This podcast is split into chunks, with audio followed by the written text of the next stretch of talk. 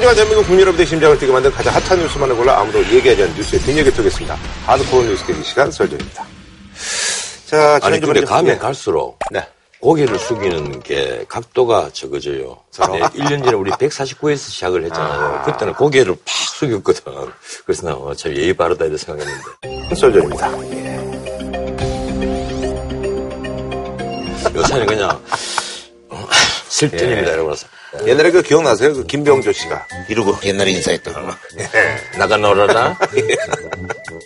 나가 놀래? 예, 예. 지난 주 말에 박근혜 대통령이 많은 분들이 이제 예상을 하셨던 것 같은데요. 예. 가족인 박지만 이지 회장도 아마 그래서 아마 그날 누나를 만난 것 같기도 한데요. 고성영장이 이제 발부가 돼서 지금 이제 구치소에 있죠. 그래서 헌정사상 세 번째로 구속된 전직 대통령이라는 불명예를 안게 됐습니다. 그래서 아, 준비한 이번 주제는요. 박근혜 전 대통령 구속 검찰 수사의 향방을입니다. 박근혜 전 대통령이 오늘 새벽 구속 수감됐습니다.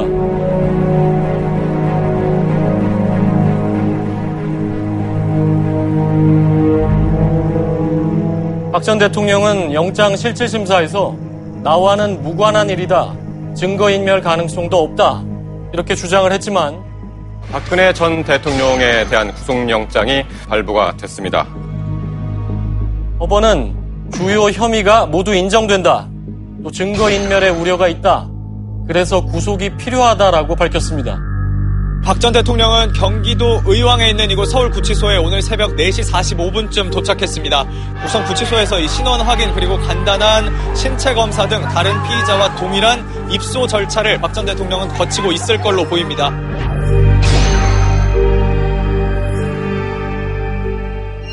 그 구치소로 향하는 그 차 안에서의 그 사진이, 예. 어, 표정이 그동안은 좀 많이 좀 이렇게 좀 읽을 수가 없었었는데요. 뭐 언론에 보던 사진 보니까, 아, 표정이 정말 많이 좀 어둡고, 많이 좀 심정적으로 좀 무너지신 것 같은 그런 느낌이 좀 들더라고요. 그래서 대부분 언론에서 무표정했다. 이런 식의 보도가 많았는데, 내가 보기로는. 차 안에서 표정 굉장히 어둡던데요. 네.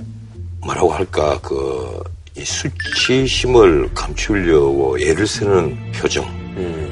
예. 솔직히 말해서 박근혜 대통령을 반대를 했던 또 지지자는 물론이고 이 반대를 한 사람들도 뭐 그렇게 기분이 좋겠습니까? 다들 참담하단 말이에요.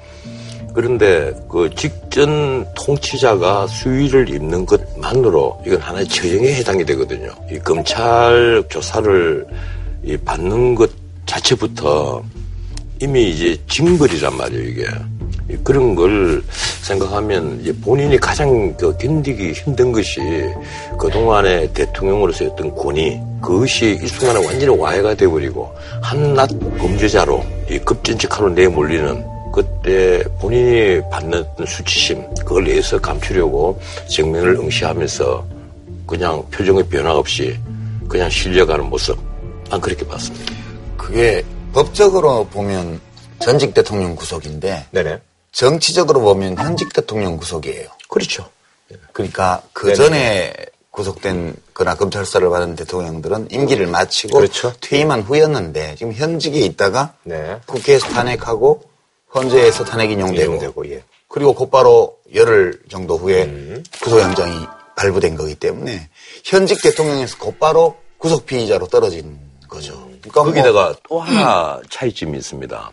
앞에 전두환 노태우 대통령 구속됐을 때 특히 노태우 대통령도 바로 직전 대통령이잖아요. 네네네. 근데 그분들이 구속됐을 때는 뇌물죄 같은 이런 파렴치 범죄도 있었지만 이 정권의 출범 자체였던 1212 사태 1212부터 5.18까지 음. 그걸 하나의 내란으로 봤거든요. 내란 목적 살인. 예. 내란 목적 살인 이것이 주 범죄였단 말이에요. 이러니까 우리 국민들이 받는 구속된 대통령을 봤을 때의 어떤 느낌 이것이 다른 거예요. 그러니까 그런 상황에서 아무리 대범하게 임하려고 노력을 한다고 해도 네네. 그 마음의 상태를 감출 수는 없겠죠. 음. 그런 거고 뉴스로 그 화면을 본 탄핵에 찬성을 했고 또 구속해야 된다고 네네. 생각했던 시민들조차도 그 음. 마음의 상태를 느낄 수 있거든요. 그러니까 음. 다들 마음속에 안 좋은 그런 느낌이 예, 그렇죠. 있었죠. 예. 내가 근데 여기서 꼭 하나 짚고 넘어가야 될 문제가 있습니다. 우리 이제 언론에서 네네. 법원의 그 구속영장 발부 사유를 평가를 하면서 나온 얘기가 잘못된 부분이 있어요. 뭔가 하면 발부 사유는 그거거든요. 범죄 혐의가 충분히 소명되었고 그리고 증거를 인멸할 우려가 있다. 네네. 근데 우리 언론이 뭐라고 평가하는 굉장히 거 흔한? 얘기인데요, 예. 이 얘기는. 박 전 대통령이 범죄 사실 혐의를 전부 다 부인을 하니까 이건 증거인멸이 염려가 있다. 음. 이렇게 얘기를 하는데 그건 아주 잘못된 거예요. 아, 범죄를 시인하고 죄송합니다 하면 증거인멸을 할 염려가 없고 그리고 자기 방어권을 행사를 해서 난 무죄다 이렇게 음. 부인을 하면 그러면 증거인멸을 할 염려가 있느냐 물론 수학적으로 보면 그렇게 보이겠지만 사실은 우리가 불구속 수사 원칙이라는 이 형사소송법의 대원칙을 세웠을 때는 피고인이 방어권을 보장해주기 위해서 만든 거예요. 이 방어권을 행사를 하는 경우는 범죄 혐의를 부인할 때입니다. 범죄 혐의를 다 시인하는 피의자에게 방어권을 보장해 줄 리가 없잖아요. 그래서 그 표현은 내가 보기엔 아주 잘못된 것이고 만약에 법원에서 그렇게 판단했다면 난 그건 나 법원의 판단 잘못이라고 봐요. 이게 약간 음, 보통 시민들의 경우하고는 좀 다른 것 같죠? 그러니까 변호사님 말씀이 보통의 피의자라면 이제 전적으로 옳은 말씀이라고 생각해요. 근데 우리가 이재용 삼성 부회장 구속 때도 보면 네.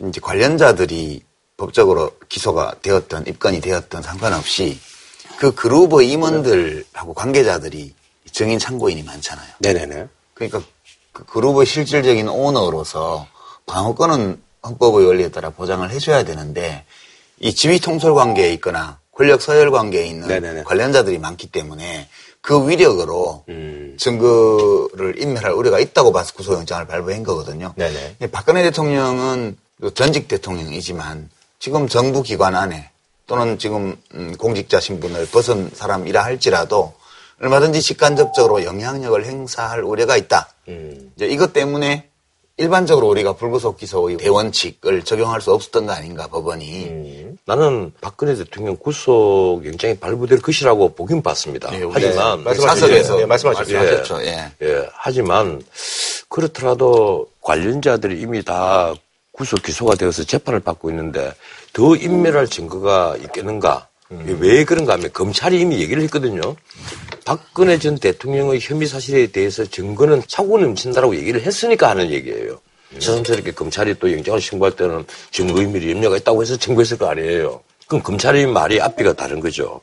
그리고 적어도 영장을 발부를 할 때는 예컨대 범죄 혐의가 충분히 소명됐다. 이렇게만 얘기를 하는데 사실은 그것은요. 제가 보기에는 약간의 직무유기입니다.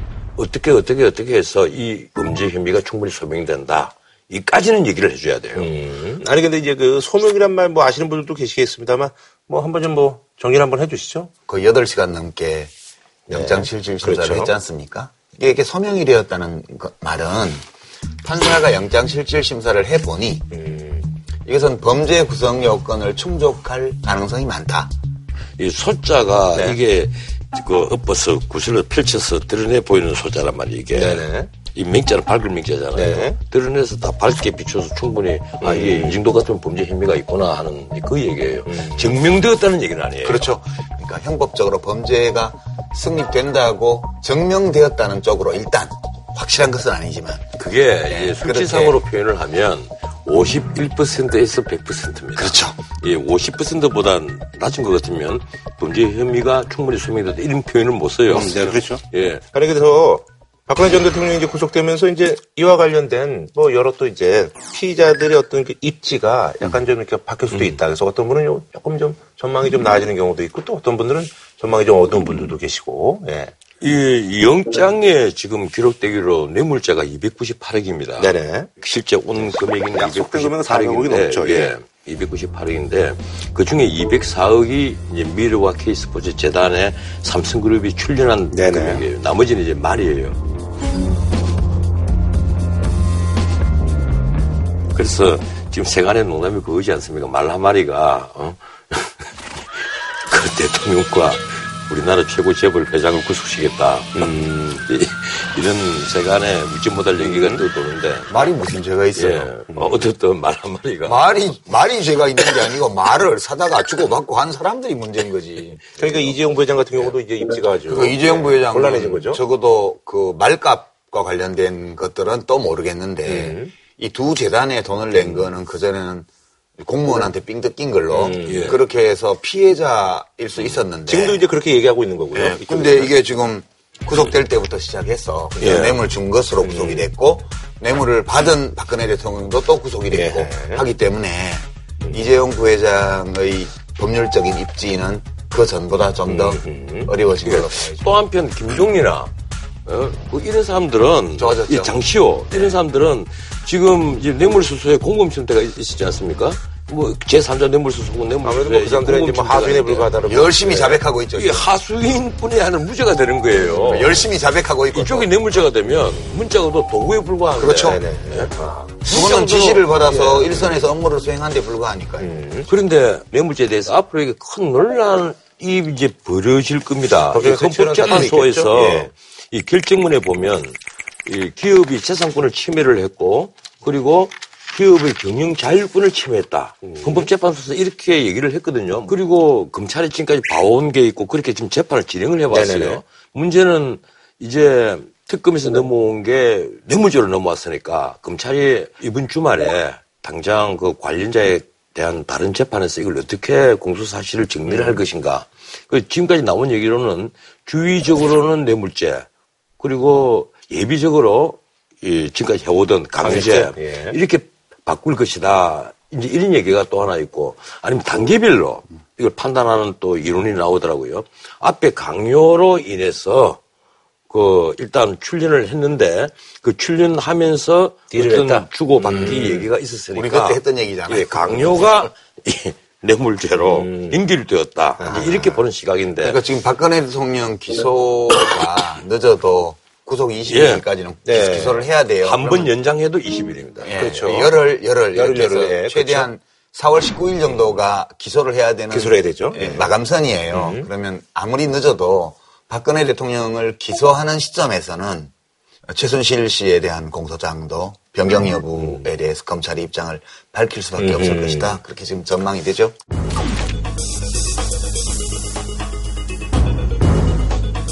근데 일단 이제 검찰로서는 큰 고비가 두 개가 있단 말이에요. 하나는 미르나 케이스 부츠에 출연한 돈. 이 돈이 어떻든 법률적으로는 미르나 케이스 부츠 재단은 역시 공익재단으로 그대로 남아 있었고 지금은 이제. 예, 그 해산하는 과정에 있습니다. 그리고 그 돈이 거의 그대로 다 있었단 말이에요.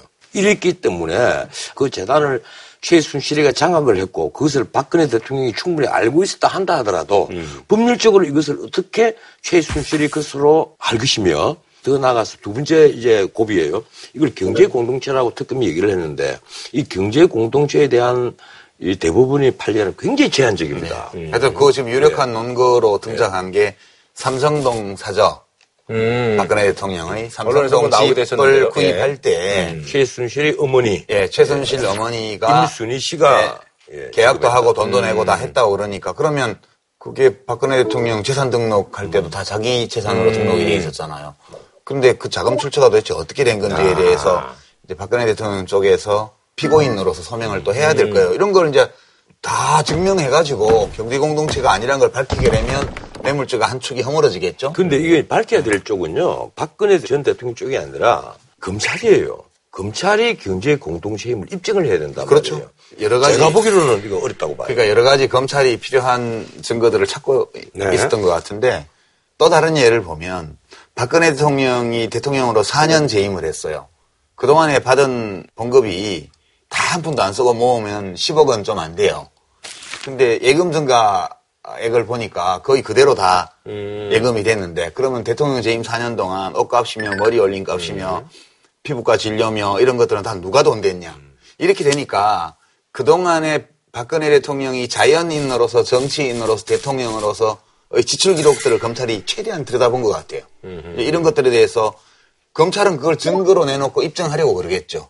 그러면 그거를 박근혜 대통령 쪽에서 적절히 탄핵하는 증거를 내지 못하면 재판부에서 볼 때는 어, 그, 진짜 그런 것 같네. 이렇게 될 가능성이 있죠. 근데 그건 대통령일 때는 부속실 예산이 잡혀가 있지 않습니까? 예, 근데 이 대통령에 대한 미용비라든가 의상비라든가 이런 걸 지출하도록 과연 이제 그러면 지출이 그렇게 된지를 또 봐야겠죠. 예, 그걸 봐야 되겠죠. 아, 그게 그러려면 이제 예, 대통령실의 특수활동비를 포함해가지고 영수증을 안 남기는 자금 지출 내역을 또 조사를 해야 돼요. 그, 그게 1년에 한 20억 정도 되는 것으로 제가 알고 있거든요. 그 입출금 내역을 이명박 정부 때 노무현 대통령 때 정상문 총무비서관이 지출한 내역을 다 털어봤거든요, 검찰이. 그건 이미 전례가 있어요. 네네네. 그래서 정상문 아, 그 예. 비서관의 구속이 됐죠. 예, 정상문 구속됐죠. 비서관이 노무현 대통령 퇴임한 이후에 어, 전직 대통령 활동비가 필요할 텐데 이래서 좀씩 좀씩 빼가지고 예. 차명 계좌에다 넣어놨단 말이에요. 근데 그거를 다 털어내서 지출 일자, 현금 인출 일자하고 그다음에 음. 지인들의 계좌에 입금된 날짜를 다 맞춰가고 검사들이 음. 그걸 다 찾아냈다고요. 그러니까 어. 현미경 들고 덤비면 음. 거의 다 밝혀낼 수 있어요. 검찰이 하면. 근데 이두 개의 고비를 검찰이 넘지 못하면 검찰은 엄청난 지탄을 받게 됩니다. 재판 과정을 지켜봐야겠죠. 예, 그래서 이 검찰도 사실 명운이 걸려가 있는 재판이거든요. 아니, 그게 아니라 그러면 이제 재판은 이제 선거가 끝나고 난, 대통령 선거가 끝나고 난 후, 뭐 일정으로 보니까 이제 5월 한 셋째 주, 넷째 주부터 해서 한 10월 달이면 이제 1심 선고가 나올 거라고 뭐 이렇게. 그건 법적으로 하는데. 6개월 안에. 그래서 이게 이제 어떻게 되는지 모르겠어요. 특검 수사 사항인데 그러면 이제 재판을 대부분까지 7개월 다 마치도록 때가 있거든요. 그런데 검찰이 구속을 했고 검찰이 기소를 했기 때문에 이 특검법의 적용을 받지 않는 것인지 그것도 다툼의 여지가 있는데 여하튼 구속 기소기 때문에 6개월 안에는 1심 판결이 돼야 되고 1년 안에는 대부분까지 다 가야 돼요. 아무리 예, 길어도. 그렇겠네요. 특검에서 수사 결과를 가지고 검찰이 영장을 청구했다 하더라도 이, 이건 검찰에서 영장을 청구한 것이기 때문에 그렇죠. 특- 대통령 선거 결과에 따라서도 이게 좀 영향을 받을 수 있겠죠? 재판 일정이라든지 이런 것들이. 전직 대통령에 대한 그 재판 혹은 재판 후에 형 확정 후의 처리 결과는 어차피 정치적 사안이에요. 두고 봐야죠. 예, 그건 그렇게 봐야 되지 않을까요? 아니, 그 저는 사실은 이번 정권 내내 사실은 뭐 언론에서 이름이 이게 거의 뭐 등장하지 않았던 뭐 박지만 회장하고 서양희 변호사. 사실 이제 정권 초기에는 뭐 이분들에게 많이 이제 스포트라이트가 이제 갔었는데 사실 이분들이 이제 조용했거든요. 특히나 눈에 띄는 장면은 혈육인 지만 씨가 부인과 함께 배웅을 나왔던 겁니다. 지만 씨가 누나를 최태민 일가와 떼어놓으려고 했던 얘긴 아주 유명합니다. 지난 90년 근령 씨와 함께 노태우 당시 대통령에게 탄원서를 보내 저희 언니와 저희를 최 씨의 소나귀에서 건져 주십시오 라고 도움을 청할 정도였습니다. 박 전 대통령의 제부인 신동욱 공화당 총재도 구치소를 찾았지만 박 전 대통령이 접견 가능한 사람을 따로 지정해놔 만나지 못하고 돌아갔습니다. 이번에 네. 4년 만에 만난 네네. 거죠? 4년 만이 아니고 언론에 또 상세한 보도를 보니까 이 취임식 때 보고 못 봤다고 알려졌는데 그게 아니고 중간에 이 서양희 씨가 둘째 아들을 출산했을 때박 대통령이 병원에 들렸답니다. 예, 그래 그때 본 것이 마지막이다. 근데 어쨌든 이제 그 깊은 얘기를 한 거는 이번이 이제 뭐 몇 년 만에 처음인 것 같은데 그래서 그 박지만 회장이 그 변호인단에 대한 그 얘기들이 여기저기서 많이 나왔잖아요. 그래서 변호인단은 좀 교체를 하고 법률적인 그런 것들을 내가 이제 다 수발하겠다 뭐 이런 얘기를 그러니까요. 하던데요. 그거는 옥바라지는 원래 가족이 하는 게 맞아요. 네네. 당사자가 그래도 남이 해주는 것보다는 음. 가족이 해주는 게 그 마음이 편할 거고. 그것도 재력도 있으시니까. 또 남매 간에 그동안에 좀 소원했다 하더라도 음, 그렇죠. 이렇게 위기 상황을 맞았을 때 혈육 간에 다시 정을 되찾고 옥바라지를 해주고 이렇게 하는 건 저는 좋은 일이라고 봐요. 달리 누가 해주겠어요. 최순실도 없는데 지금. 근데 제가 좀, 예, 여기 변호인단 의 내부 안에 여러 가지 문제를 좀 들은 바가 있습니다. 알력이 있나요? 예, 이걸 이 자리에서 얘기를 해도 될지 모르겠네. 아니 뭐 하세요. 판단은 뭐 갑자기. 판단은 뭐 본인이 하셔야죠. 법률가시고 방송인이시니까 네. 잘이 판단하셨어요. 대통령 앞에 특정 변호인이 특정 변호인이 대통령님, 대통령님, 대통령님은 무죄입니다, 무죄입니다 하니까 대통령이 그말 듣지 누구 말 들어요? 그렇죠. 그래서 다른 변호사가 아 요러 좀 현실적으로 얘기를 하는데. 사실관계가 이미 드러났기 때문에 이거 인정을 해야 됩니다. 인정을 다만 이 법률적으로 어떻게 볼 것인가 문제만 다투어야 됩니다. 이렇게 건의를 해도 그 해당되는 변호사가 대통령님, 대통령님 그렇지 않습니다. 대통령님은 무죄입니다. 정통사고. 제가 장담드립니다. 대통령님. 그 성대모사라는 거야? 아니면 그냥 그냥 캐릭터를 그냥 그걸로 목소리 나타내시는 거예요? 성대모사가 1차적으로 나한테 전달됐을 때 이 목소리였어요. 그 2차적으로 내가 다시 전달할 때이 목소리를 그대로 쓸 수밖에. 그럼 지금 그래서 그, 그 누군가는 어, 그걸 나랑 흉내가 그걸 그걸 그 비슷하네 뭐 이렇게 되는 거예요? 다른 변호사가 대통령님 지금은 사건을 객관적으로 볼 때입니다. 제가 보기에는 이러이러합니다. 이렇게 말씀드리면 바로 옆에서 미치고 대통령 그렇지 않습니다. 대통령은 무죄입니다. 아무도 못 건드립니다. 이러니까 미치는 거예요. 그냥 그러니까 저는 변호인 교체는 진짜 필요하다고 봐요. 뭐 박진환- 내가 특정 변호를 절대 지금 말 안 하셨어요. 말하는 게 예, 아닙니다. 예 단을 가지지 마십시오. 예. 네네. 지금 변호사님 말씀하신 것처럼 변호사는 13개의 범죄 행위와 관련돼 해서 네네. 대통령이 실제로 한 일을 다 알아야 돼요.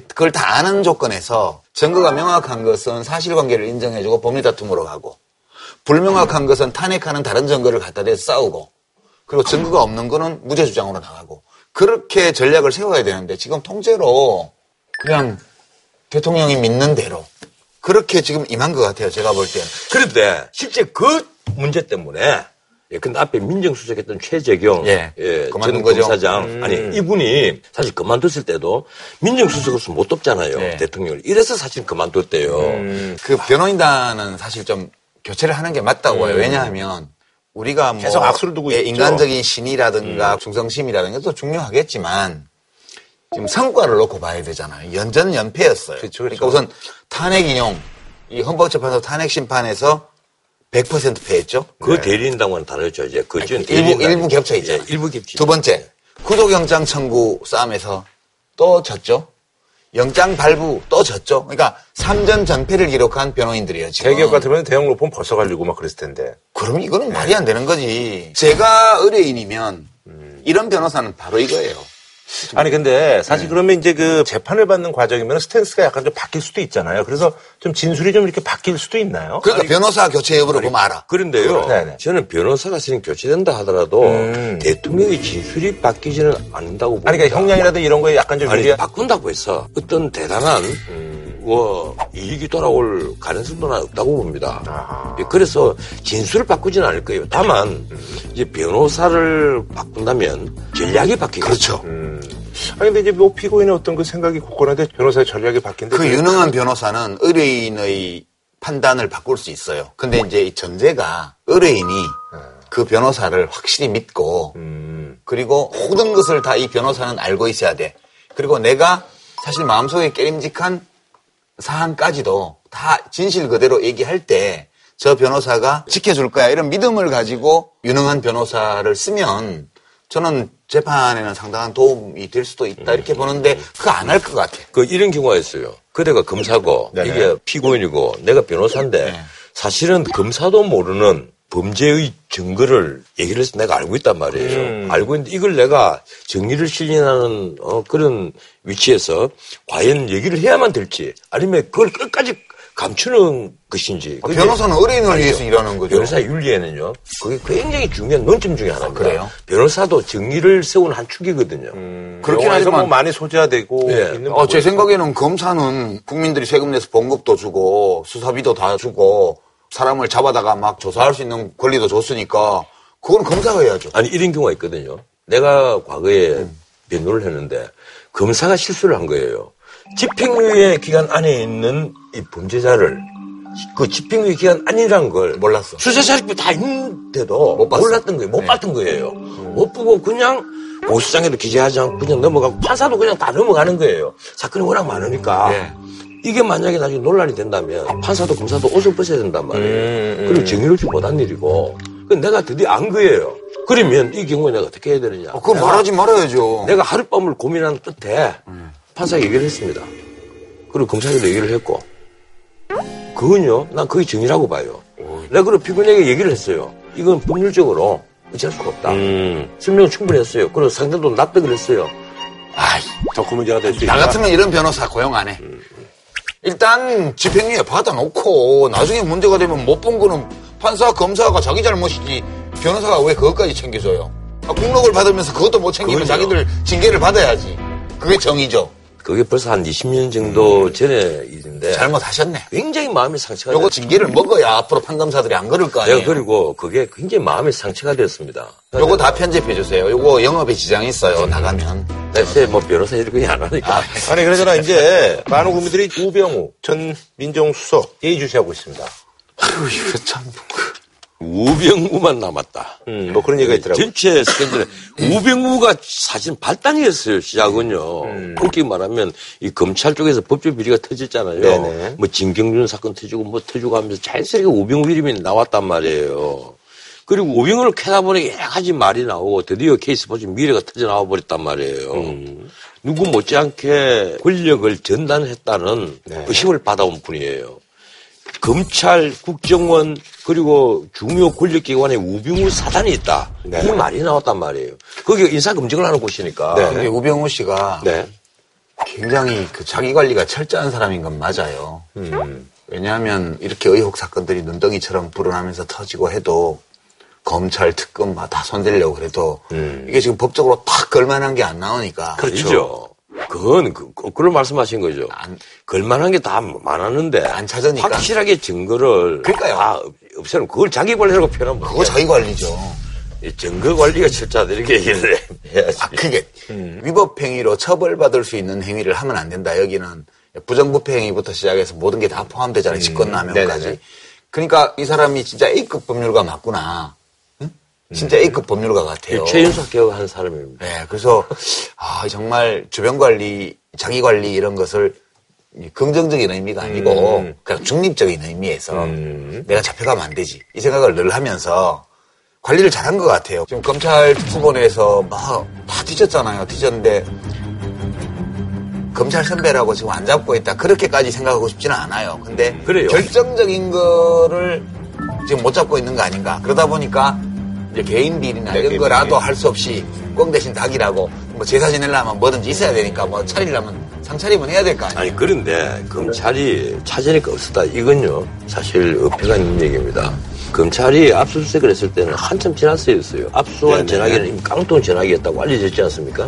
거기다가 우병우 전 민정수석과 검찰 수뇌부가 현재의 검찰 수뇌부입니다. 전화를 한 네. 것이 날짜까지 다 나왔고 몇 회 한 것이 다 나왔잖아요.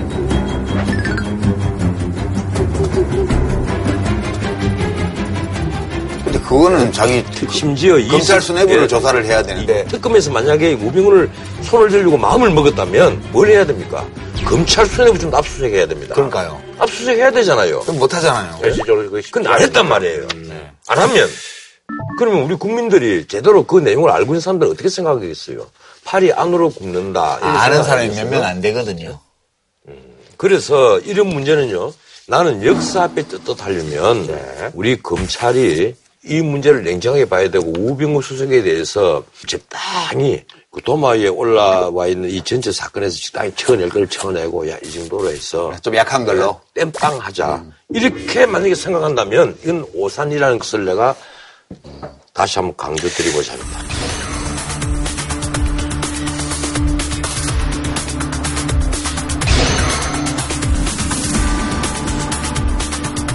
그리고 윤준추 씨하고 또 이영선 씨, 이 두 사람이 박근혜 전 대통령이 구치소에 수감될 때까지 유의하게 수발을 들었어요. 네네네, 그 그렇죠. 윤준추 씨는 보도가 나왔죠. 감옥에 갔을 때까지 동행을 해서 이 자기 지갑을 털어서 50만 원을 영치금으로. 영치금으로 넣어주면서 눈물을 펑펑 쏟았다. 그런데 막상 문고리 3인방 중에 정호성 씨는 좀 구속이 돼가 있습니다. 그런데 안봉건 이재만은 115일도가 나타나지 않았다. 헌재에도 안 나왔고. 예, 피소신 대리인단이 헌재에도 나와서 좀 출석을 해서 증언을 해달라 이렇게 직접 만나서 부탁을 했답니다. 그런데도 나타나지 않았다. 그래서 안봉건, 이재만 이 두 분은 좀 내가 보기에는 이 대통령 쪽에서 보면 참 섭섭해할 것이다. 서로 교감할 뭐 그런 건 아니고요. 제가 보기로는 안 나온 거죠? 검찰 수사에 협조를 하고 헌재에서 다른 증언을 할 수가 없으니까 안 나온 것으로 보여요. 음. 또 그렇다 손 치더라도 한때 문고리 3인방이 그때 청와대에 근무한 분들 얘기를 들으면 윗세가 당당해도 음. 정말 대단히 당당했단 말이에요. 어떤 수석도 어떤 장관도 이 문고리 3인방을 통하지 않고는 대통령에게 결제 서류를 넣지를 못해요.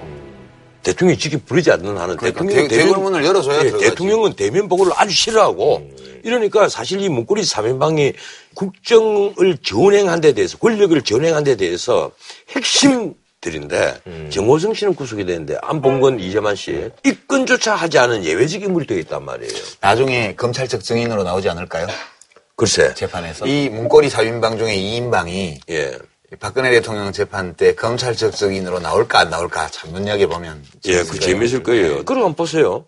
이쪽에 또 이 검찰 수사에 협조를 했다는 고영태 그리고 노승일 이런 사람도 마찬가지죠. 예, 사실은 입건조차 하지 않은 예외적인 인물이었어요. 이제 고영태 씨가 지금 예, 지금 뭐, 예, 지금 예, 그런 고영태는 이제? 다른 비리 사실이 터지니까 결국은 수사를 시작을 했는데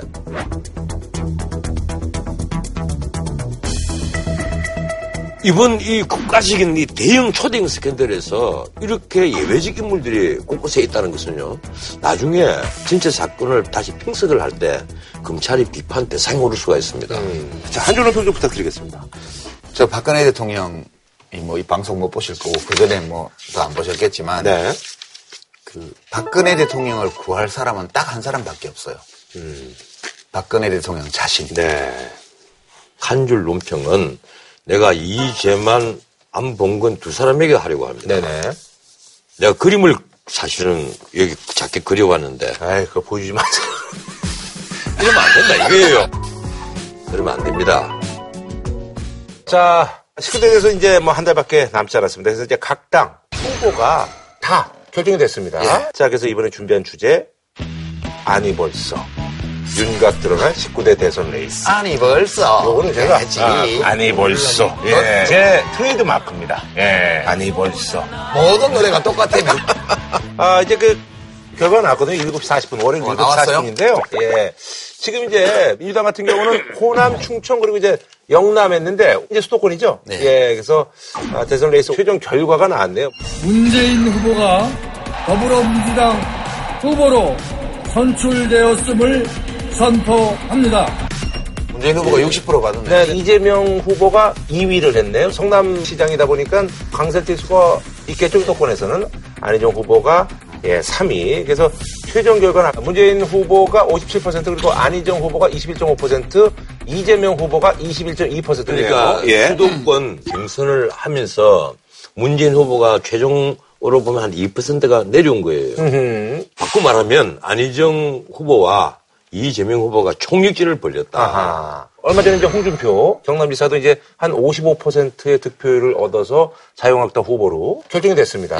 예, 그래서 국민의당은 언제 결정나요? 그럼? 국민의당은 화요일에 아, 화요일이요? 이제 아, 마지막. 경선인데 유견성에서 아하. 확정됐어요. 이미 70%가 네. 넘는 예, 예. 지지를 받았는데 그럼 실질적으로 다 결정이 됐네요. 다, 다 예. 결정됐습니다. 모든 국민의 대통령이 되겠습니다. 문재인 후보는 구체적으로 10분 내에 제압할 자신이 있습니다.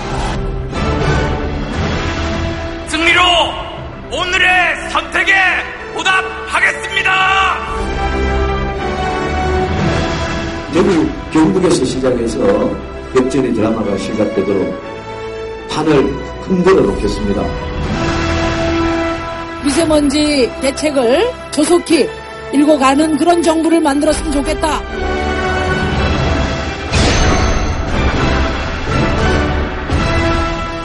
아, 이제는 빅3 중에 항상 포함됐었던 안희정 지사가 이제 대권 레이스에 이제 못 나오니까 그 표가 과연 어디로 갈 것이냐. 물론 이재명 시장 지지자들도 만만치가 않습니다. 그래서 그게 이제 어디로 가느냐에 따라서 또 이제 안철수 의원 말대로 무난 대결이 될지 어떻게 되는 건지. 이게 안희정 후보를 지지하는 표. 네. 예, 그리고 문, 안, 그리고 이 다 합하면 사실 60% 그렇죠, 그렇죠. 예. 그래서 다들 이제 여러 가지 생각을 많이 했단 말이에요. 안희정 후보를 지지하는 표는 대부분이 중도 다하기 보수일 것이다. 그렇죠, 그렇죠. 보수 성향을 가진 표일 것이다. 이게 여론조사 하는 걸 쭉 보면 안희정이 내려간 만큼 안철수가 올라갔어요. 그렇죠. 급격하게 네네. 올라갔습니다. 네. 안철수 후보가 특히 광주에서 음. 전남북 합해서 10만 가까운 사람들이 현장 가서 투표를 했잖아요. 네네네. 호남에 여전히 안철수에 대한 지지가 살아있다는 걸 보여주면서 네네. 안철수 후보에 대한 지지가 확 올라가기 시작했어요. 음. 그건 어디서 극명하게 드러나는가 하면 바깥에 주식시장에 안철수 연구소가 안내위한 네. 이름인데 네네. 그 주식 주가가 10만 원이 넘고 14만 원이 넘고 막 올라갔단 말이에요. 그건 그만큼 보는 그 시각이 아 음. 안철수가 가능성이 이강으로. 아, 결국은 안희정 후보의 지지표가 그대로 가고 그러면 이 이재명 시장을 지지했던 표가 문재인 후보에게 가야 되지 않습니까? 네네네. 가야 되는데 문재인 후보의 표는 30% 중후반대에 있다가 약간 올라가는 음. 그 수준에 머물고 있는 거예요. 그러니까 지금 상황이 네네. 각 당이 이 후보가 여럿 있어가지고 뭐 여론조사에서 쭉 늘어놓고 네, 한 당의 복수의 예. 이 후보들이 들어있는 조사들이어서 음. 실제 상황과 안 맞았어요. 네네. 이제 이번 주부터 음. 일단 음, 원내 의석을 가지고 있는 다섯 정당의 후보가 확정됐어요. 음. 그래서 한 당에 이제 후보 한 명씩만 나오는. 요런 여론조사가 이제 곳곳에서 이제 나오더라고요. 예, 이제 이제 지금도 아직도 약간 가상이에요. 네네네. 아직도 약간 가상인데 이번 주 후반부터는 음. 이제 확정된 후보를 놓고 음. 여론조사를 하는 그리고 그동안에 후보가 결정되면서 민심이 좀 움직일 거 아니에요. 음. 그렇게 해서 새로운 균형 상태 내지 안정적인 지지 상태로 가게 되면 이번 주말쯤 가면 이 5당 체제 5파전의 음. 여론조사 결과가 어느 정도 이건데 지금까지 여론조사 흐름을 보면 음. 안희정 충남지사의 지지율이 올랐던 게 반기문 유엔 사무총장의 대선 포기 선언. 네, 맞아요. 그걸 기점으로 네, 올랐거든요. 많이 올랐죠. 1차 오르고 일단 중점 거기서 대연정, 뭐 선의 발언, 그다음에 사드 등등의 현안에 대한 통합적 발언 이런 것들이 나오면서 지지세가 붙었어요. 음. 이제 그 지지세를 보면 반반이야. 그러니까 민주당의 충성심이 강한 안희정 지지자가 반. 음. 그게 별로 강하지 않거나 심지어 전혀 없는 지지자가 반. 음. 대충 이 정도로 섞여 있었어요. 네네네. 그러다가 경선에서 안희정 지사가 약세를 보이면서 음. 이게 1등이 될 가능성이 별로 없어 보이니까 그때부터 안희정 지사 지지자의 오른쪽 사이드가 네네. 무너지면서 안철수 쪽으로 옮겨가는 거예요. 이렇게 이렇게. 아니 근데 그 저는 조금 다르게 보는 게 네네. 안 지사의 표 중에 절반이 원래 민주당 표라고 네. 얘기했는데 아, 그렇게 그냥 그게. 아니라 봐요. 아. 지금까지 박근혜 전 대통령에 대한 탄핵 열풍에 편승을 해서 정권 교체, 네. 전 국민의 한 7, 80%가 이 정권 교체를 해야 되는 것 아니냐. 그렇죠. 이런 결론을 가졌단 말이에요. 그래서 자연스럽게 민주당의 후보들이 강세를 띄웠었죠. 예, 주요 관심 후보였고 네. 그래서 이제 문재인, 안희정, 이재명. 그 이재명 시장이 있는데 초반에는 어떻게 했어요?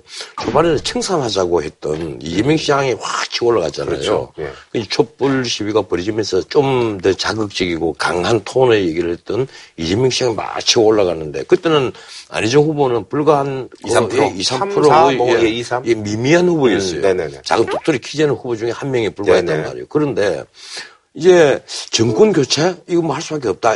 이러니까 중도 보수에 있는 사람들이 음. 대안을 찾은 거예요. 정권 교체를 한다 하더라도 이왕이면 좀 급격하지 않고 과격하지 음. 않고 한쪽에 우리가 힘을 한번 끌어보자.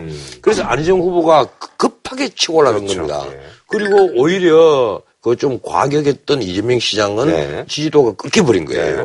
그래서 3위로 완전 고착화가 돼버렸단 그렇죠. 말이에요. 2위는 안희정 후보가 올라가고. 네. 그럼 안희정 후보의 표는 사실은 전통적인 야당 표라기보다는 음. 우리나라에서 중도 성향의 표 더하기 보수 청에서 온건 보수청의 어떤 표 아니겠느냐. 음. 아, 예, 성격이 조금 다르다고요? 어. 그러니까 지금 여론조사 데이터들을 이렇게 보면 가상조사들을 하잖아요. 음. 그러면 안희정 지사를 지지했던 표가 안철수 후보하고 문재인 후보하고 비슷한 비율로 가요. 약간의 차이가 있- 네네네. 있지만. 그 나머지는 유보로 돌아섰어요. 음. 그러니까 이게 지금은 움직이는 중이에요. 이게 아직은 집안이 흔들흔들 아직 고착이 안 됐기 때문에 움직이는 중이고 이게 며칠 가야 됩니다.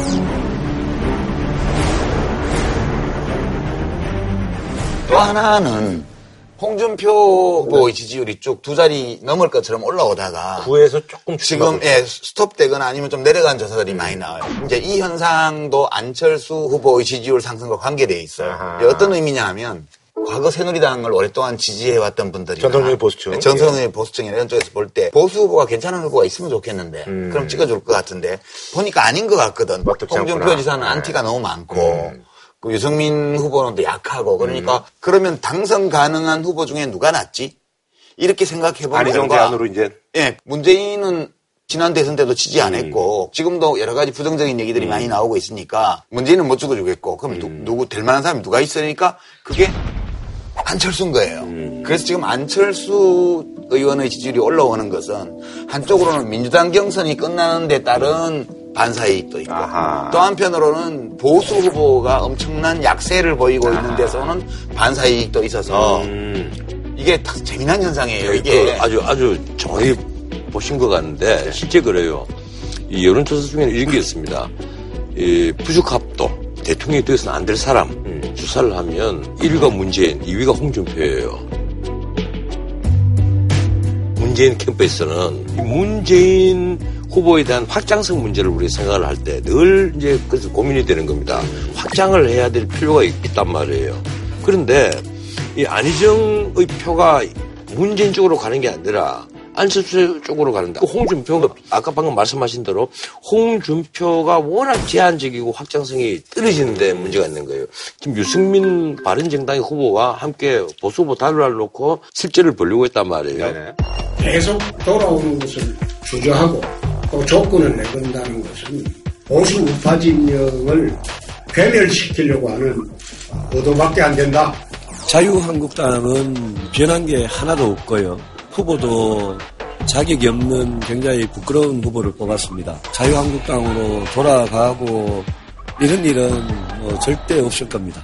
그 홍준표 입장은 이제 다 끝났으니까 다 돌아와라. 항복하고 들어와라 이 얘기고. 백기투항해라. 음. 이 그리고 또 유승민 후보는 무슨 소리냐 후보 자격도 없는 사람이 아직 내부리 재판도 계류가 돼가 있고 후보 자격도 없으면서 무슨 소리 하고 있느냐 이러는데 현실적으로는 홍준표 지사는 9.5%까지 올라갔다가 한 7.5% 8%요 사이로 추락을 했어요. 그리고 유승민 후보도 올라가봤자 한 4%안 그러면 2. 몇 프로.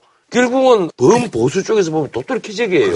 그러니까 우리는 안철수에라도 희망을 걸어야 된다. 이 얘기인데. 그러니까 이게 재밌는 게 이제 변호사님 말씀하신 이 현상이 그래서 홍준표 도지사가 이제 그 짝퉁 보수 뭐 이렇게 얘기했는데 좌파들 얼치기 좌파 하나 우파가 싸우면 우리가 구도상으로는 100% 이기게 돼 있어.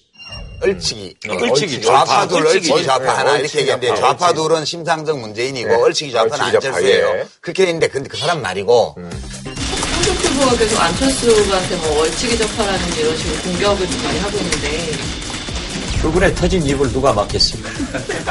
이게 재밌는 게 변호사님 말씀하신 이 현상이 일시적인 걸까 아니면 중장기적으로 지속되는 흐름일까에 대해서 관심을 갖고 있어요. 아 대선 이후에도요. 예. 그러니까 이게 음. 처음 보는 현상인데 이게 우리 정치사에서 이게 뭘 의미하는 거지 이 변화가? 그러니까 지난 총선 때도 그렇고 탄핵 때도 그렇고 제가 그냥 과거의 경험이라든가 우리가 흔히 봐오던 데이터만 가지고 분석하기에는 아하. 분석이 잘 안 되는 현상들이 현상, 예. 지난 총선 때도 생겨서 제가 반성을 많이 했잖아요. 그래 그때 그- 저기 예. 두 분의 그 예상이 아주 예. 무참하게 해줬잖아요. 그러니까 지금 보면 나는 무자격이가 우리는 실제로 무자격해졌어. 그 앞에 좀 알고는 있었는데 워낙 여론조사가 엉터리로 나오니까 그럴 때서 좀 굳건하게 좀 자기 좀 밀고 나가셨어요. 이럴 때는 내 탓이요 이렇게 해야 돼요. 네. 그, 런 거고. 네네네. 그러니까 제가 보는 거는 두 가지 면에서 정치 지형의 변화를 지금 보는 거 아닌가? 이런 이제 궁금증을 가지고 보고 있어요. 첫 번째 변화는 지역구도의 변화인데요. 문재인 후보가 지난번에 48점 몇 퍼센트를 받았는데 그때는 호남에서 92%를 받았어요. 그럼요. 근데 지금은 호남 지지율이 50%가 걸쳐져 있거든. 이제 그런 조건에서 지지율이 지난번 대선 때만큼 가고 있는 거예요. 그러면 이게 호남의 반을 잃고 다른 데서 표를 모아서 4년 전하고 비슷하게 만들었어요. 그러니까 네네. 지금 더불어민주당이 전국 정당화됐어요. 네네. 그다음에 안철수 후보가 지금 사실상의 당의 중심 역할을 하는 국민의당도 지금 이 안철수 후보의 지지율 상승은 전국적인 거거든요. 호남의 의석을 대부분 두고 있긴 하지만 지지 기반 자체는 광범위해요. 그러니까 이, 이거는 지역구도 약화를 의- 의미하는 거예요. 그래서 이게 총선 때 일부 나타났던 이 현상이 지속되고 있는 거 아닌가라는 생각 하나 들고 두 번째는 정당 지형의 변화인데요. 보수 쪽이 너무 약해졌어요, 지금. 그래서 자유한국당, 바른정당의 지지율을 합해도 15% 내외밖에 안 돼요. 반면에 더불어민주당과 이 국민의당의 지지율을 합치면 거의 60%가 된단 말이에요. 그러면 이 두 당의 후보가 전국적으로 강세를 보이면서 보수는 짜부라들고 그리고 변호사님 말씀하신 것처럼 전통적 보수층에서 문재인은 못 찍겠으니까 안철수로 결집하는 이 현상을 보인다는 건 궁극적으로 보면 우리 정당 지형이 이제는 중도 보수, 중도 진보. 상대적으로 좀 진보 성향의 자유주의 정당 더불어민주당, 상대적으로 보수적인 성향의 국민의당. 이렇게 중도 진보, 중도 보수 양당 구조로 가고 이제 더 왼쪽에 정의당, 더 오른쪽에 뭐 자유한국당이나 바른정당. 이 바른정당은 국민의당하고 더 가까운 것 같아요. 제 보면. 이렇게 해서 정당 지형 전체가 재편되는 양상으로 가고 있어서 저는 이게 이번 대선을 앞둔 일시적인 현상일지 아니면 앞으로 정치 지형, 정당 지형이 이렇게 변화해 갈지가 되게 궁금하고 신기해요, 이게. 아, 나, 는이 부분은 정말 완전히 다른 생각을 갖고 음, 있는데? 지금 이른바 보수 정당이라고 우기던 새누리당이 나눠져 갖고 자유한국당 바른 정당이 되어서 각축을 벌이면서 이 보수가 굉장히 왜소해 보이는데요. 이건요 그럴 수밖에 없습니다. 박근혜 정부의 탓이 아니에요. 과거의 새누리당 구성원 자체가 보수주의에 충실한 의원들이 정말 제한적입니다. 몇 사람 안 돼요. 보수주의라면 가장 핵심적인 그 키워드가 뭐예요? 자유와 책임 그리고 도덕성이에요. 교과서에서는 예, 그렇죠. 예, 뭐 교과서직인데 현실에서는 안 예, 그렇지만. 그런데 아주 충실한 보수적 가치를 제대로 이해를 하고 있는 국회의원 숫자가 내가 보기로는요 한 10% 20%안 돼요. 20%는 안 됩니다. 정말 몇 사람 안 돼요. 이러다 보니까 이분들이 나와서 우리나라 보수층에게 신망을 못 받는 거예요. 우리는 지금까지 명망과 정치를 해왔단 말이에요. 과거에 뭐 김영삼부터 최근에 박근혜까지 이른바 우상화된 명망가 중심으로만 이건 보수고 저쪽은 진보고 저쪽은 좌파고 이쪽은 우파고 뭐 이런 식으로 국민들은 막연하게 생각을 해왔는데 이 막상 이렇게 보수 정권이라고 알고 있던 박근혜 정부가 무너져 버리니까 지금 나머지 구성원 중에서 우뚝 솟는 리더가 있어야 되는데 그 리더가 안 보이는 거예요. 이념에 충실한 사람이 없으니까 이렇단 말이에요. 그러면 그게 과연 안철수가 될 수 있느냐? 난 그거 아니라고 봐요. 안철수 후보의 경우에는 처음에 국민의당을 만들 때부터 성찰적 진보와 합리적 보수 이 얘기를 꾸준히 해왔습니다. 그러니까 진보도 묻고 보수도 묻겠다.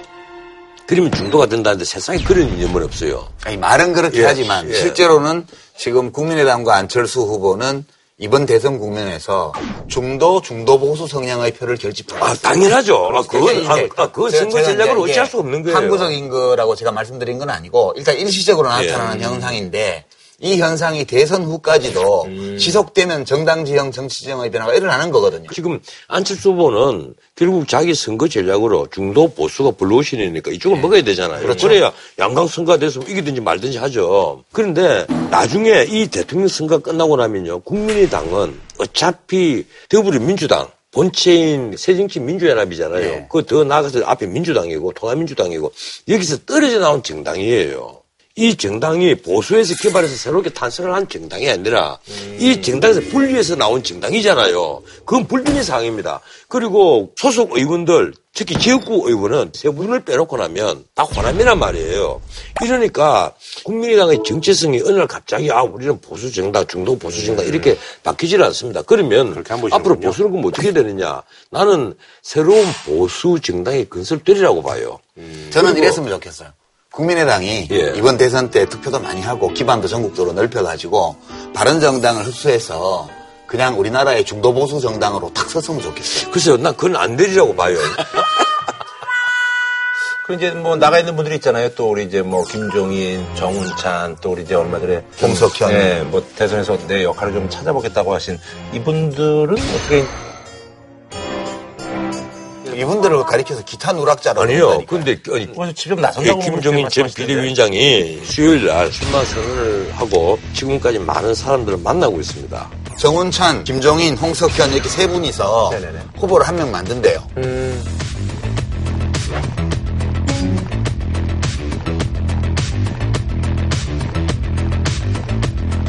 세분 중에 한 사람 해봤자 김종인이에요. 왜 그런가 하면요. 어차피 과도 정부를 주장하거든요. 과도 정부를 주장할 적에는 가급적 욕심 없어 보이는 사람이 과도 정부를 하겠다 이래야만 다른 사람들이 동조를 하잖아요. 동조 아무도 안 해요. 그래봐야. 글쎄. 자기들끼리 동조하는 거지. 예, 근데 이분들은 그쪽에 좀 영향력이 있다고 이분들에게 이제 어느 정도로 사람들이 몰려올 것이며 어느 후보들이 그러면 자 김종인 위원장이 과도 정부하면 나는 후보 사퇴하겠습니다. 이게 될지 무슨요 홍준표, 유승민 같은 경우는 자기들끼리 자기 경우에 뭐 단일화를 하면 10%보다 또 올라갈 것이고 그러면 또 지지를 끌어모을지도 모르는데 웬 새삼스럽게 어 그것도 더불어민주당의 비대위원장 하던 분에게 또 모든 걸 다 양보를 하고 과도 정부를 만듭시다 동조를 하겠느냐 이 생각인데 김종인 위원장 생각 많이 달라요. 문재인 후보가 당선이 되면 이 개헌은 어려울 거다. 이제 이 주장이란 말이에요. 그리고 지금 아니면 개헌은 기회가 없다.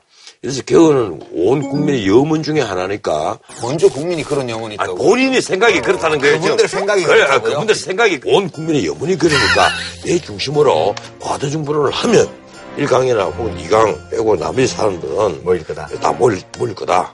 그렇게 되면 3강으로 큰다. 그러면 이건 대역전이다. 이 얘기예요. 이, 그리고 그 세 분들 대화 중에 어떤 게 있는가 하면 또 우리가 믿을 구석이 하나 있지 않느냐. 전원책 변호사가 설전이라는 데서 4월달에 등장하는 후보가 권력을 먹는다 하더라. 이런 나르시시즘 이게 문제예요. 그러니까 이분들은 제 생각에는 커다란 우국충정을 품고 있는 어르신들의 고상한 취미 활동이에요. 근데 그렇게 볼 수도 없는 게요. 대선이 한 35일 남았잖아요. 35일밖에 안 남았어요. 35일 남았는데 천재지변이 안 일어나거든요. 일어나고도 충분한 어, 시간입니다. 이 세상 일은 몰라요.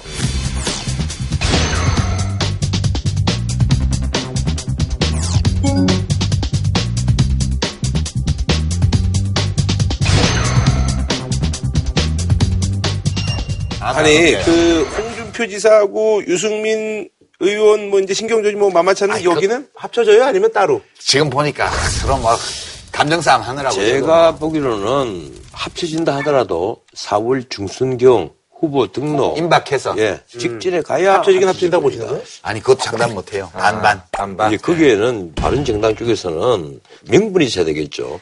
홍준표 후보 쪽으로서는 이제 친박 없다. 마치 옛날에 신명래 씨가 영국 없다 깍꿍 하듯이 친박 없다 깍꿍 깍꿍 하는데 아무리 봐도 친박은 있거든. 그렇죠. 있으니까 이제 이게 걸림돌이에요. 본인이 친박이 아니라고 해도 지금까지 해왔던 여러 가지 양태가 친박이라면 그건 친박이라고 사람들은 생각하지 않겠습니까? 그게 오랜만에 만나가지고 좋은 이야기 하지 뭘 자꾸 따져서요. 그 작가가 써준 거 읽지 마고 그냥 편하게 물으세요. 예, 제가 지금 작가가 써준 걸 읽고 있지는 않습니다. 확실합니까? 예. 유승민 후보 경우에는 홍 후보에게 무자격 후보라고 얘기하고 있습니다. 뭐라고 반론하시겠습니까? 그거는 네, 답변을 하지 않겠습니다. 그거 자꾸 답변을 하게 되면 예. 기사를 만들어 주지 싶어서 대꾸를 하지 않기로 했습니다. 그거는 이미 이틀 전 조선일보에 자세히 나와 있습니다. 인터넷 찾아보면 그 이야기가 다 나옵니다.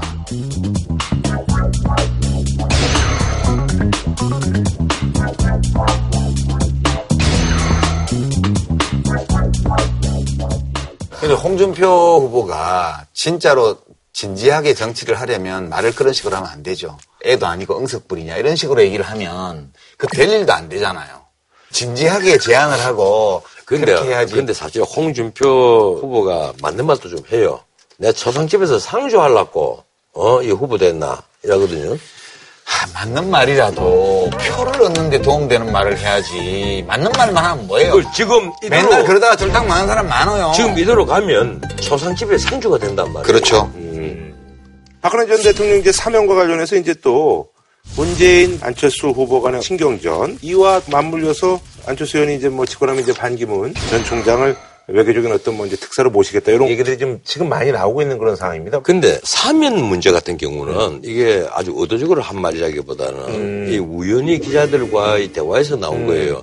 그 동안에 이제 대통령의 특별 사면 이것이 남용됐다. 이 얘기가 우리 법조계에서 참 비판이 많았습니다. 보충의 구애를 하기 위해서 그런 건 아니었다. 8.15 광복절 특사라는 말이 영화 제목으로도 나올 정도로 대통령의 그 사면권이 이렇게 남용돼서는 안 되지 않느냐. 그래서 사면권 얘기를 하니까 이 안철수 후보가 약간 다른 얘기를 했어요. 지금도 사면 심사위원회가 지금도 있어요 법무부에. 근데 또 앞으로 뭐 심사위원회를 만들어서 국민의 요구가 예, 예, 있으면 예, 국민 거기서 요구, 다룰 그렇죠. 거 아니다. 예, 예, 했는데 문제는 기자들이 총 내려오니까 그럼 박근혜 전 대통령 뭐 당연히 그렇게 물어보겠죠. 이러니까 예. 이제 방금 그 얘기를 한 거예요. 예. 국민이 요구하면 앞으로 심사위원회에서 검토해보겠다. 어, 하면 된다 이 얘기인데 그 말 언저리에는 이제 정치적 뉘앙스가 있죠. 나는 중도하면서 이쪽에 블루오션 보수 임자 없는 거고 음. 이걸 내가 빨리 끌어와야 되는데 아그 사면 안 됩니다. 이 소리를 하면 엄청난 마이너스잖아요. 약간의 의도된 근데 네. 아니 나는 그렇게 그렇게 안 보시고요. 그게 전문 그대로 이렇게 보면 음. 우선 반기문 전 유엔 사무총장을 특사로 활용하겠다 이런 아니, 것들은 아니, 고, 당연히 아니, 그건 이제 다른 문제고. 아니, 가- 같은 맥락에서 사람들이 해석을 해서 이렇게 생기는 건데 네네. 중도 진보 진보 쪽을 문재인 후보가 결집시키고 있으니까 중도 중도 보수 진영을 네네네. 결집시켜야 대선에서 양강 구도를 만들 거 아니에요. 네네네. 그러니까 안철수 후보의 관심이 어떻게 하면 그쪽 유권자의 마음을 얻을 수 있는가를 깊이 고민하고 있는 건 맞아요. 그러니까 반기문 전 유엔 사무총장 활용 의견을 비춘 거는 그쪽에서 반기문 사무총장을 지지했던 분들이 많기 때문에 그 맥락에서 해석- 해석한 게 맞아요. 근데 이 사면 발언은 원래 발언 취지를 보면 무분별하고 불합리한 대통령의 사면권 남용 이것을 제한하기 위해서 사면위원회를 구성을 해서 거기에서 논의해서 대통령이 마음대로 못하도록 하겠다 이렇게 공약을 했는데 원론적인 얘기죠. 예. 네, 그러면 그러니까 기자들이 그다음 물었잖아. 네. 박근혜 대통령도 뭐 해당되냐 하니까 그건 국민의 요구가 있으면 사면위원회에서 다룰 문제다 이렇게 표현을 했어요. 이거는 제가 볼 때는 맥락을 이렇게 보면 당연히 논리적으로 그렇게 갈 수밖에 없는 맥락이에요 이게. 네네네. 근데 이거를 가지고 벌써 정치적 거래를 하냐는 식으로 음. 막 공격한 거는 저는 이거는 난독증이거나 그 전에 문재인 후보 군부대에서 여- 여단장 표창장 받은 네, 문제처럼 의도적 오독으로 안철수 후보를 공격한 거예요. 그래서 이거는 안철수 후보가 지금 그쪽 표를 받아야 된다는 것은 객관적인 상황이고 음. 또 그것을 받기 위해서 노력하고 있다는 점은 우리가 또 알고 있지만 네, 이 말을 그렇게 해석해서 공격한다는 거는 그거는 진짜 난독증이고요. 그, 그 오독 맞아요. 오독 네, 맞는데. 의도적인 오독이고 예. 다만 문재인 후보도 이 문제에 대해서 사면 용서 이런 문제는 아직 기소도 안 됐는데 지금은 꺼낼 문제가 아니다 이렇게 얘기를 한 거고 안철수 후보도 나중에 자기도 그렇게 생각한다고 얘기를 해서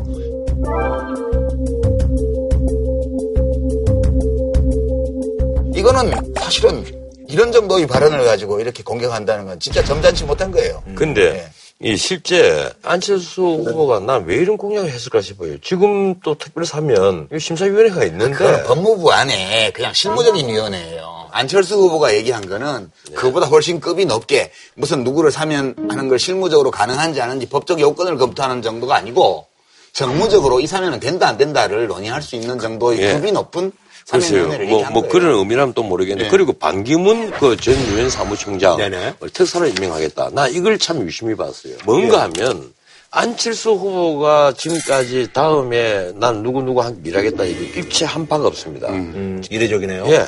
난 반기문 후보를 특사로 임명하겠다 한 얘기는 국민들에게 본인이 아직까지 뭔가 좀 슬리거 보이는 어떤 국민적 의구심을 버리기에 족한 하나의 훌륭한 전략이었다. 예, 그건 뭐 전술 차원의 문제인데 이제 본선에 들어가잖아요.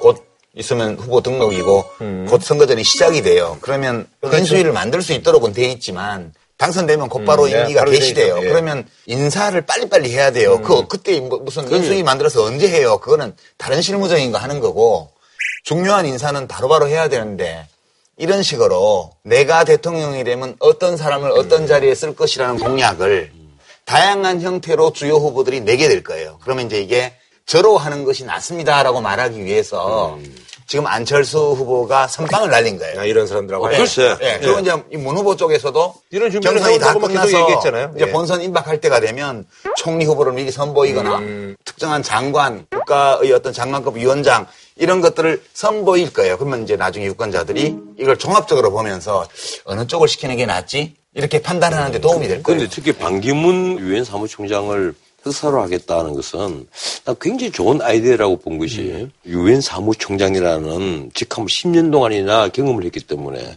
사실 이보다 더 나은 특사를 구- 구하기 좀 있으면 이제? 문재인 캠프 쪽에서도 우리도 쓸 거예요. 그럴 거예요. 예. 그런데 이분을 딱 잃어버리니까 좋은 어. 전술 하나 냈다 이 생각을 합니다. 마지막으로 이제 그 안철수 의원의 목소리가 좀 바뀌었다라고 해서 뭐 화제가 됐는데 뭐 이거에 대해서는 어찌 그리 잘 뽑았을까? 이런 분위기였군요. 아, 1,500억 기부한 짠돌이도 있습니까? 대구 경북 보약이끌 전문가 누굽니까? 대한민국 변화시킬 수 있는 적임자 누굽니까? 정권 교체를 할 사람 누구입니까? 누굽니까? 누구입니까? 뭐요? 예, 그래 알지. 국민 여러분, 그 국민들은 아니요. 이, 이 가는 목소리 앞에는 쫙 가다가 끝에만 누구입니까? 할 때만 이게 딱 굵어져요. 아, 그래요. 예. 또 한번 잘 들어보시면. 자. 한번 대봐요. 그거 좀 길게. 정권을 교체하고 이 나라를 똑바로 세울 사람 누구입니까? 누구입니까? 누구입니까? 그러면 이제 밑에서 안철수, 안철수 이렇게 하는 거예요. 효과가 있나요? 좀? 아, 효과 있어요. 왜 그러냐 하면 진화 생물학자들 논문이나 연구 서적을 보면 사람들이 일반적으로 어떤 목소리에 신뢰를 부여하냐 하면 점의 굵은 남자 목소리. 내 네. 목소리구만. 아, 변호사님이 무게를 잡고 말씀하실 때는 그 목소리가 되죠. 내 목소리구만. 뭐 내가 대통령님 이 목소리 씁니까 어때? 대통령님 대통령은 무죄입니다. 뭐 이 소리 안 하잖아. 누굽니까? 대통령님. 그럼 어떻게 뭐 인상 깊게 좀 보신 거예요? 안철수 의원의 목소리 변화. 안철수의 그 목소리 톤이 네. 지금까지 좀 애띠다. 네, 그런 그렇죠. 표현을 많이 받았잖아요. 예, 맞아요. 약간 학자 같은 그런 그런 느낌이 것이 있었죠. 예. 그래서 아마 목소리 바꾼 것 이런 것이 전부 다 제술 차원에서 말이 된것 음. 아니냐 이렇게 보는데 질문은 없습니다만 요즘 제 목소리가 바뀌었다고 이제 말씀들을 많이 하시는데요. 그 사실 자기 자신도 못 바꾸면 나라 바꿀 수 없습니다.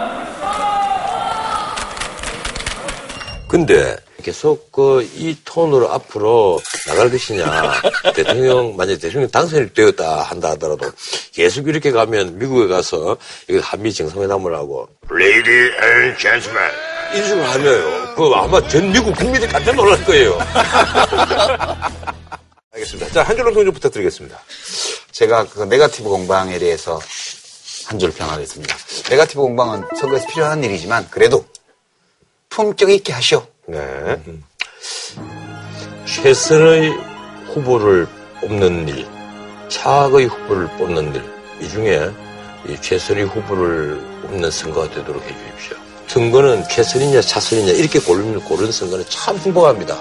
누 후보가 참 좋은데 유시민이냐 김구라냐. 아, 지금 그런 선거예요. 근데 그게 아니고 선거가 최악을 버리고 차악을 선택하는 그러니까 전원책을 막으려면 누굴 찍어야 돼 이러면 안 돼. 네, 네.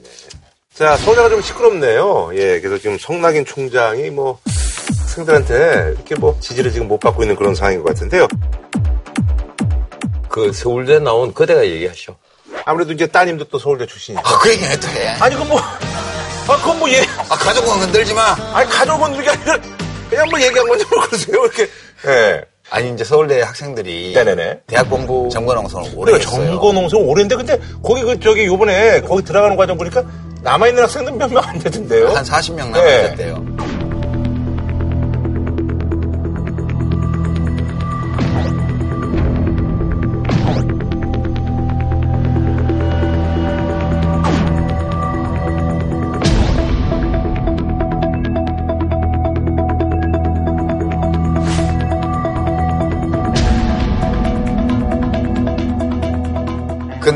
그렇게 된 이유가 네네. 이제 서울대 시흥 캠퍼스 제 캠퍼스를 만들겠다는 얘기죠? 네, 글로벌 뭐 캠퍼스를 만든다고 해서 벌써 이거? 말 나온 지가 10년 됐고 2010년부터. 예. 작년에 시흥시하고 실시협약까지 다 해가지고 음. 지금 부지 조성 단계에 지금 사유화 있는데 총학생회를 비롯해서 그 학생들이 이거는 대학의 상업화, 땅 장사하고 돈벌이에만 관심이 됐다 이런 이유로 비판을 하면서 반대 투쟁을 하다가 들어가서 이제 충돌이 빚어진 거예요. 근데 서울대는 처음부터 우리나라 최고 대학에 걸맞은 캠퍼스를 만들지는 못했어요. 그게 1975년도에 옮겨왔잖아요. 서울 지금 대학로 일대에 흩어져 있던 캠퍼스를 음. 아, 예. 지금 의대 있고 막 이런데. 시내에서 자꾸 데모한다고 박정희 아. 대통령이 그 골프장으로 옮겨 이래가지고 아. 그 도로 포장도 안 된 그 아니, 아니, 그것도. 관악 우리가- CC 아니, 아니, 글로. 아니, 잠깐만요. 이거 관악 우리가. 우리가 예. 말은 바로 해야 됩니다. 그게 자꾸 데모한다고 옮겨가자는 게 아니고, 땅바닥이 다 흩어져가 있었잖아요. 상대는 상대대로, 공대는 공대대로, 붓대하고 음. 물리대는 붓대가 있었고, 농대는 수원에 있고, 다뭐 대학이 떨어져가 있었단 말이에요. 음. 이러니까, 가끔씩 캠퍼스 한 곳에 있는 것이 좋다 이래서, 이 그 당시에 비어 있는 곳이 어디냐 보니까 관악구밖에 없는 거예요. 음. 그래서 관악산 밑으로 처음에 아니 뭐 캠퍼스가 모여 있을 텐데 어 소- 파리의 소르본드 대학가도 아니, 다 흩어져 있고. 물론 독일의 물론 프랑크푸르트 대학가도 다 흩어져 있는데요. 아, 뭐 그런 흩어진 거기도 골프장으로 옮겼군요. 그 골프장을 옮기고 그러면 이 골프장 어떨, 어떨까요? 해서 옮겨준 게 그 한양시신가 그래요? 고양시에 있는. 그게 그렇게 된 건데 그때는 대통령이 한양시 씨가? 아, 무소불위일 때니까 그냥 한양시 씨는 저기다 어린이 대공원 한양시 씨가 아니고 한양시 씨는 어린이 대공원을 거기 만들면서 그걸로 예, 옮겨준 거고 한양시 씨가 아니고 예, 하여튼 막 성남에 있는 골프장이 아, 골프장은 그, 이 골프장 일부였고, 굳이. 아니, 그렇긴 했는데. 임내를 다들 깎아냈죠. 저 서울대학교가 1978년도에 제가 들어갈 때 교문도 없었고요. 그 학교 앞에서 신림 사거리까지 비포장이었어요. 네네네. 그 개천 안에 막 판자집들이 있고 그런 동네를 학교로 옮긴 거예요. 옮긴 건데 지금 서울대 부지가 관악산 밑에 100만 평인데 가용 면적은 40만 평이 채 안 돼요. 그리고 공과대학 쪽이 엄청나게 커져가지고 지금 4차 산업혁명이다, 인공지능이다, 뭐 융합이다 해서 네네네. 수요가 큰데 더 나갈 데가 없는 거예요 이제. 거기다가 서울공대의 경쟁력이 가이스한테 밀린다는 국제평가도 나오고 네, 점점 그러니까 밀리고 있죠. 이 국립서울대학교로서는 위기감을 느끼고 미래의 어떤 과학 수요에 부응하기 위한 그런 발전 계획을 세우고 어디 다른 쪽에다가 캠퍼스를 하나 더 만드는 계획을 세운 거예요. 근데 듣기만 하면 학생들에게 굳이 뭐 아니 그런데 한 그게. 그게 이제 2011년도에 서울대학이 법인화 됐잖아요. 네, 특수법인화. 네, 법인화가 되니까 법인은 돈 알고서 생각을 해야 되잖아요. 국가의 지원만 받는 것으로 부족하니까. 네네. 이러니까 시흥 캠퍼스 안이 그 앞에서 논의가 됐던 걸 본격적으로 추진을 하게 된 겁니다. 아니 근데 있잖아요. 전 잘 몰라서 그런데 뭐 요즘 뭐 보면 송도 쪽에도 뭐 제이 캠퍼스 해가지고 뭐 인천대학교도 옮기고 뭐 연대도 들어온다고 그러고 뭐 이런 일들이 좀 많은데 유독 뭐 서울대는 좀. 성격이 좀 다른가요? 아니, 뭐 어떤가요? 그거는, 예, 파주는 이대. 그 김포 쪽은 뭐 국민대 예. 들어온다는 얘기도 있고 그래요. 그런데 이 대학들을 한번 보세요. 종합대학교. 가장 핵심 노른자 위에 있습니다. 서울 안에 가장 예, 땅값 비싼데 그렇죠. 어, 이 땅값이 굉장히 비싸단 말이에요. 그러니까 땅 장사하는 것으로 보이죠. 아니 물론 그, 그 이제 스토리를 보면 2007년도에 계획을 확정을 해가지고 2025년까지 장기 발전 계획을 세운 다음에 왔는데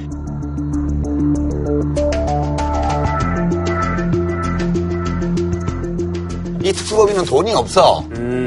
그 교육부에 얘기를 하면 야 니네들이 돈 만들어 해. 이러니까 그걸 못 하고 있다가 우리 캠퍼스 하나 더 만들래요. 어디에 만, 들어줄 땅 있는데 없어요라고 이제 공고를 내니까 한 아홉 개의 지방자치단체가 그럼 우리가 서울대 캠퍼스를 유치하자 해서 유치하려고, 왔는데 예. 시흥시가 네네. 거기 백오 신도시 땅이 매립지예요. 공유수면 매립지요. 거기 20만 평을 그냥 줄게. 그러니까 거기 주체가 세 개예요 우선 서울대학교가 있고 그다음에 시흥시가 있고 시흥시가 있고, 예. 그다음에 한라건설이 있어요. 이게 시흥시는 그 땅을 하여튼 국가적으로도 의미 있고 지역 발전에도 기여가 되는 방향으로 썼으면 좋겠다는 희망을 가지고 있다가 서울대가 캠퍼스를 찾고 있다는 것을 알고 가진 꾀를 다 내서 지역 특성화 사업이라는 이름으로 규제들을 돌파를 해가지고 이 사업 승인을 받아냈어요. 그러면 시흥시는 좀 이익을 보죠. 세수도 많이 날 거고. 아, 좀 이익 보는 게 아니, 아니라요. 이게 아니, 이익을 보죠. 인구 10만에서 한 100만 사이에 있는 도시로서는 일단은 대학 캠퍼스가 하나 오는 것 자체가 대단한. 거예요. 예, 대단한 거란 말이에요. 거기다가 서울대학교가 이 시흥 캠퍼스에 넣을 시설들을 4차 산업혁명에 대비한 인공지능, 첨단, 드론, 뭐. 첨단 분야, 그 다음에 융합, 이런 쪽으로 일단 방향을 선포를 했단 말이죠. 그러니까 시흥시로서는 무지하게 매력적인 덩어리가 들어왔기 때문에 20만 평을 그냥 준 거예요. 네네네. 그렇게 된 거고, 한라건설 입장에서 보게 되면 자기들이 맥시멈 4,500억까지 현금 지원을 하고 그 대신 대학 주변을 개발하는 데에서 이제 개발 이익을 해서 자기들은 좀 챙기고. 그러니까 이제 제일 큰 수혜자는 서울대학교고요. 그 다음에 시흥시가 두 번째 수혜자고 한라건설은 상당히 리스크를 안고 지금 사실은 들어가 제일 있는데. 큰 수혜자는 시흥시예요. 예. 대학에 옮겨오는 장기적으로 것인데요. 보면. 음. 그렇게 기숙사, 그다음에 연구시설, 교육시설 이런 걸 짓겠다는 건데 강의동 얘기는 속 빠지가 제일. 문제가. 학생들이 반발을 하니까 강의동이 있으면 그쪽으로 등교를 해야 되잖아요. 네네네. 그 학생들이 아. 반발이 있을 것 같으니까 그게 아니고 주로 교주군이 연구 편의 시설을 그쪽으로 유치를 하겠다. 이게 그러면 제2 캠퍼스입니까? 아니죠. 취지는 이해하겠는데 학생들이 반대는 이유는 예, 뭐예요? 이 문제가 이렇게 꼬인 이유는 네네. 이게 청사진이 아직 안 나왔어요. 음. 그러니까 거기 제2 캠퍼스를 지으면 어떤 용도로 쓸 건물들을 짓고 음. 그 건물들에서 연구 교육 활동을 어떤 거를 할지에 대한 청사진이 나와야 되는데 그 계획이 없어요. 지금 이제 학생들이 들은 소문으로는 공과대학을 글로 이사 가려고 그런다. 이런부터 시작해서 이 건설회사가 끼어 있으니까 학교 운영을 전부 상업적으로 할 거 아니냐. 그런 등등 법인화된 서울대가 그냥 무슨 뭐 부동산 투기하냐. 뭐 등등 해서 온갖 소문들이 이제 퍼지면서 대학신문에 학생 기자들이 비판적인 기사를 일면에다가 이제 실었는데 그걸 학교 당국에서 하지 마! 줄여! 막 이래가지고 일면을 백지로 대학 신문을 내- 내는 사태까지 간 거예요, 이게 지금. 여러 가지 또 그걸 두고 학생들이 보면 이 땅 장사하는 거거든. 거기다가 문제는 이게. 단순히 캠퍼스 문제만 아닌 게 지금 이렇게 감정이 상하면서 지금 총장이 성낙인 총장인데요. 네네. 이분이 총장 임명될 때부터 문제가 있었다. 음. 이 적폐 총장이다 이렇게 공격하고 나온 거예요. 왜 그러냐면 서울대는 총장 선출 과정이 간선제예요. 네. 추천위원회를 만들어서 거기서 이제 3배수로 추천을 받고 이사회에서 토론 없이 그냥 무기명 투표해서 결정을 했는데 추천위원회 1순위는 물리학부의 오세정 교수가 1순위로 갔는데 네. 이분이 2순위였더라고요. 2순위 후보를 해버렸으니까 이건 뭐야 뭐 박근혜 세력 아니야 이제 이런 논란도 지금 진행이 되고 실제 영남대 재직도 했고요. 네네. 영남대 이제 법대에서 오래 교생을 하셨더라고요. 예, 이제 그 법대 교수고 김영란 수첩에 네. 이 서울대 총장에 대한 얘기가 적혀 있단 말이에요. 네. 이제 개입한 것이 아니냐는 거예요. 음. 그러면 이건 뭔가 청와대 입김이 어렸다. 그러면 박근혜 전 대통령의 뜻에 의해서 과거처럼 임명한 거 다름없다는 거예요. 이 얘기입니다. 이제 그러니까. 리더십을 잘 인정 안 하려는 근거가 됐죠.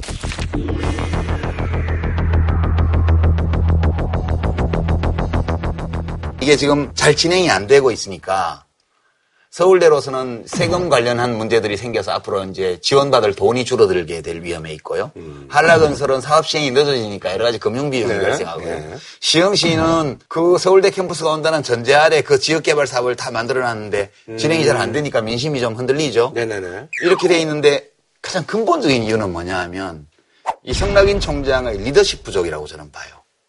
그러면 학생들이 문제 제기하는 것 중에 근거가 없는 거는 확실하게 근거를 밝혀서 오해를 이제 없애주고 그 다음에 근거가 있는 불신, 근데 특정 단과 대학을 옮겨가는 거 아니냐부터 시작해서 학생들에게 불이익이 오는 게 아니냐 이런 문제들에 대해서는 그런 문제 제기를 수용하는 어떤 청사진을 내놔야 되는데 지금 학내 갈등을 이유로 이 캠퍼스를 어떻게 쓸 것인지에 대한 확실한 답을 의견 수렴을 한다는 명분을 아직도 안 내놓고 있는 거예요. 그러니까 이거 없이 지금 작년에 실시간까지 한 거기 때문에 이게 좀 문제죠 지금.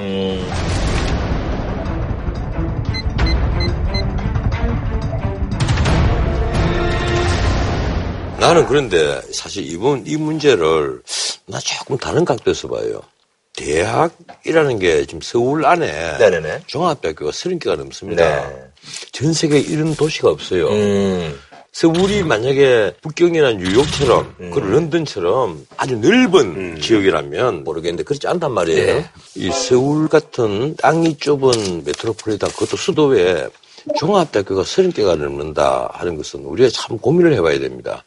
노무현 대통령 때 지방분권 이 시대를 열자 해서 참 많이 고민했고 그리고 어떻게 했으면 공기업을 다 내려보내는 걸로 이, 그 결과가 썩 바람직한 결과가 지금 아니란 말이에요. 차라리 그때 어떤 서울 시내 안에 있는 종합대학교들을 각 지방에 내려보내는 그 어떤 정책을 폈다면 그 미국 보스턴처럼 교육으로 시작해서 발전하는 교육의 어떤 요람 같은 도시. 근데 대학들이 죽어도 안 가죠. 야, 글쎄. 서울대 빼고 아니, 서울시립대 빼고 다 사립대학인데 그걸 예. 무슨 수로 내려보내요? 여러 가지 이제 당근 또 주고 뭐 많이 해야 되겠죠. 이 정부가 노력을 해야 되겠죠. 제 생각에는 지방 기업도 국립대 가고. 등록금을 무상으로 하면 지방 국립대가 살 것 같아요. 아니 지금 서울에 있는 국립대학은 해주지 말고. 아니 지금 그런 것만으로 잘 되겠어요. 그래도 그 엄청난 예산이 들 텐데. 그래도 이 국공립대 서울에 있는 캠퍼스 자체를 옮겨서 새로 환경을 조성하고 그걸 정말 교육도시로 키워주고 하면 그게 돈이 더 들걸요? 물론 장기적으로는 돈이 더 들지 몰라도 사립대학을 그렇게 우리 보낼 국가가 수 있는 방법이 없어요. 아니 우리 국가가 지방분권 제대로 하는 방법은 그게 음. 최고입니다. 네. 자, 그럼 뭐 한 줄로 평으로 마무리 짓도록 하겠습니다. 우리 성낙인 서울대 총장님께 대화, 대화, 대화해서 문제 잘 풀어나가시기 바랍니다. 네. 대학은 대학다워야 합니다. 네. 아, 저희는 다음 주에 찾아뵙도록 하겠습니다.